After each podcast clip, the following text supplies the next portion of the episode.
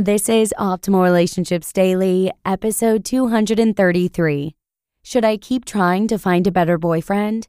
by Evan Marc Katz of evanmarckatz.com. Howdy, I'm Joss Marie, if you didn't know, and I'm here to try and help you optimize your relationships. Today, I'm going to be narrating a dating post from Evan Marc Katz, and if it's cool with you, I'm going to go ahead and jump right into it. So let's get to it and start optimizing your life. Should I Keep Trying to Find a Better Boyfriend? by Evan Marc Katz of evanmarckatz.com.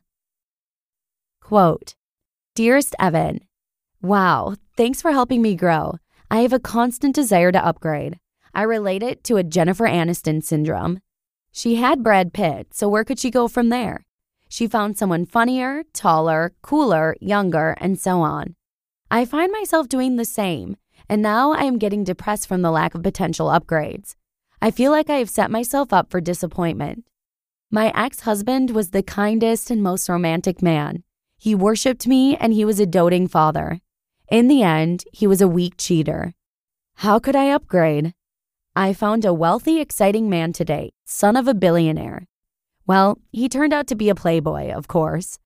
After a year of celibacy, I met my latest man, my tallest, youngest, sexiest man. We became best of friends because we had the same exact taste in music, fashion, food, books. We joked that we were twins despite our age difference. After years of marriage and celibacy, this with my tall man was the greatest. But I realize he is not leaving his drinking and player ways when he is out with his buddies. Now I see every man under six foot five as short and unattractive and boring. No one can hold a candle to his height and I feel like there is no upgrade, and yet I cannot be with a young player who drinks. Please advise. Ultra. End quote. Ultra. Actually, I think it was Pitt who decided to upgrade to Angelina, but let's not quibble. Hollywood is notorious for its insecurity and one upsmanship, so let's use it as the model for what not to do in dating. Next, kudos to you for identifying the source of your discontent and for being brave enough to write in about it. Too bad you can't seem to make a rational decision given what you already know. I'm hoping I can help you abandon this foolish idea of quote upgrading. First of all, pick up a copy of Barry Schwartz's The Paradox of Choice. This book is the reason I'm married right now. The two sentence logline is that choices don't actually make us happier, in fact, the more choices you have, the more paralyzed you become and the greater your level of dissatisfaction in your life. Sound familiar? Schwartz divides the world into satisficers and maximizers. You and I are maximizers. If we have 95% of what we want, we'll continue to look for 98%. We will not rest until we find it. The irony is that satisficers are happier. They understand the paradox of choice. They know when there's the illusion of greener grass and choose to stay on their side of the fence. They appreciate what they have and don't spend any time comparing it to what they don't.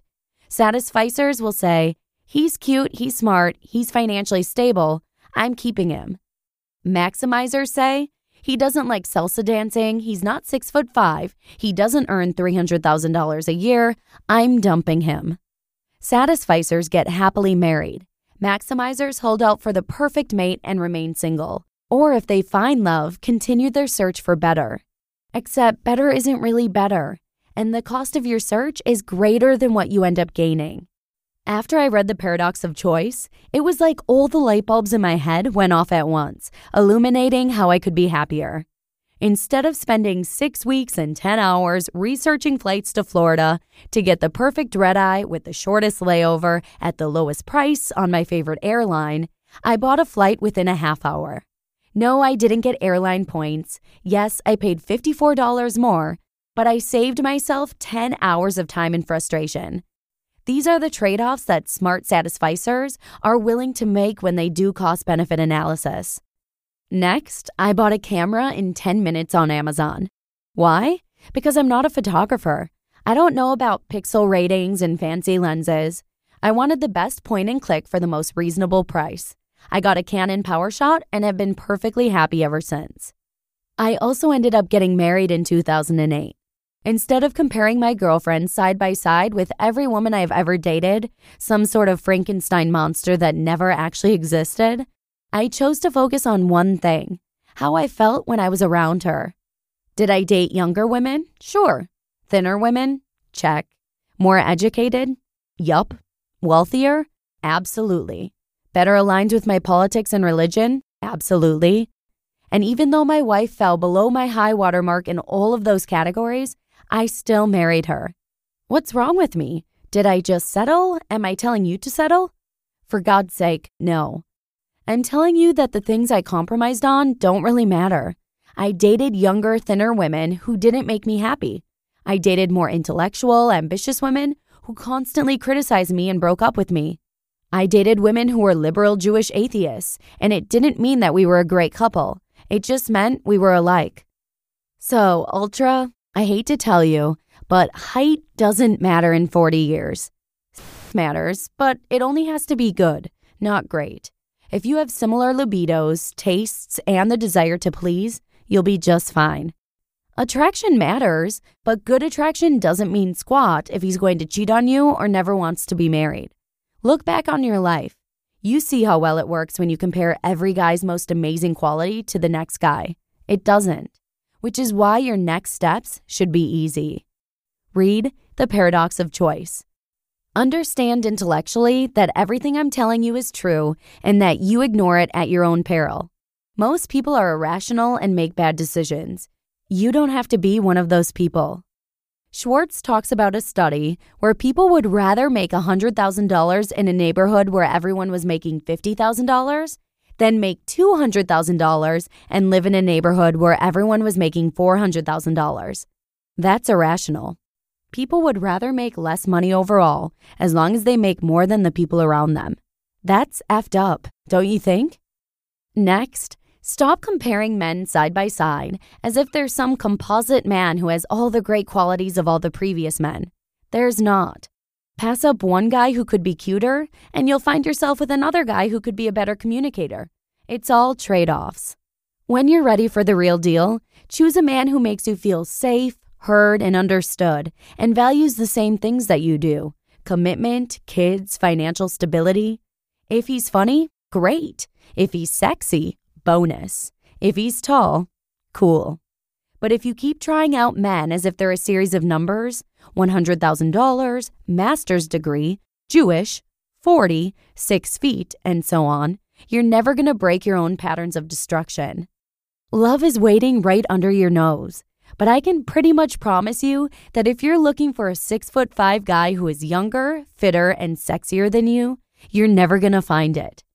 And if anyone here has found the six foot five younger, sexier, richer, smarter, kinder, more emotionally available man and been with him for five to 10 years, let me know. I'm guessing that if you have a happy 10 year relationship, you traded off on at least one of the following age, looks, ambition, money, intelligence, emotional IQ, and you were happy with your decision. You just listened to the post titled, Should I Keep Trying to Find a Better Boyfriend? by Evan Marc Katz of evanmarckatz.com. I hope this post gave you a little hope if you're someone that's in the midst of dating and its many challenges. I hear so many stories about the dating world nowadays, and all I can say is I feel for you and I don't envy you at all. But that's it for today's episode. Keep your chin up and remember the most important relationship of all is the one you have with yourself. No one can take that away from you. Much love, and I hope to see you again tomorrow, where your optimal life awaits. Hello, Life Optimizer. This is Justin Malik, creator and producer of this podcast, but also Optimal Living Daily, the show where I read to you from even more blogs covering finance, productivity, minimalism, personal development, and more from incredible bloggers like Derek Sivers, Zen Habits, Mark and Angel, The Minimalists, and all the ones you hear on this show too. So if you enjoyed today's episode and like taking amazing blogs on the go, come on over to Optimal Living Daily and subscribe to that one too. And together, we'll start optimizing your life. You've been listening to Optimal Living Daily. Be sure to hit the subscribe button to stay up to date on each new episode and head to oldpodcast.com. That's O L D podcast.com for a free gift as well as more actionable tips and resources to help you maximize your potential. Thanks for joining us, and remember, your optimal life awaits.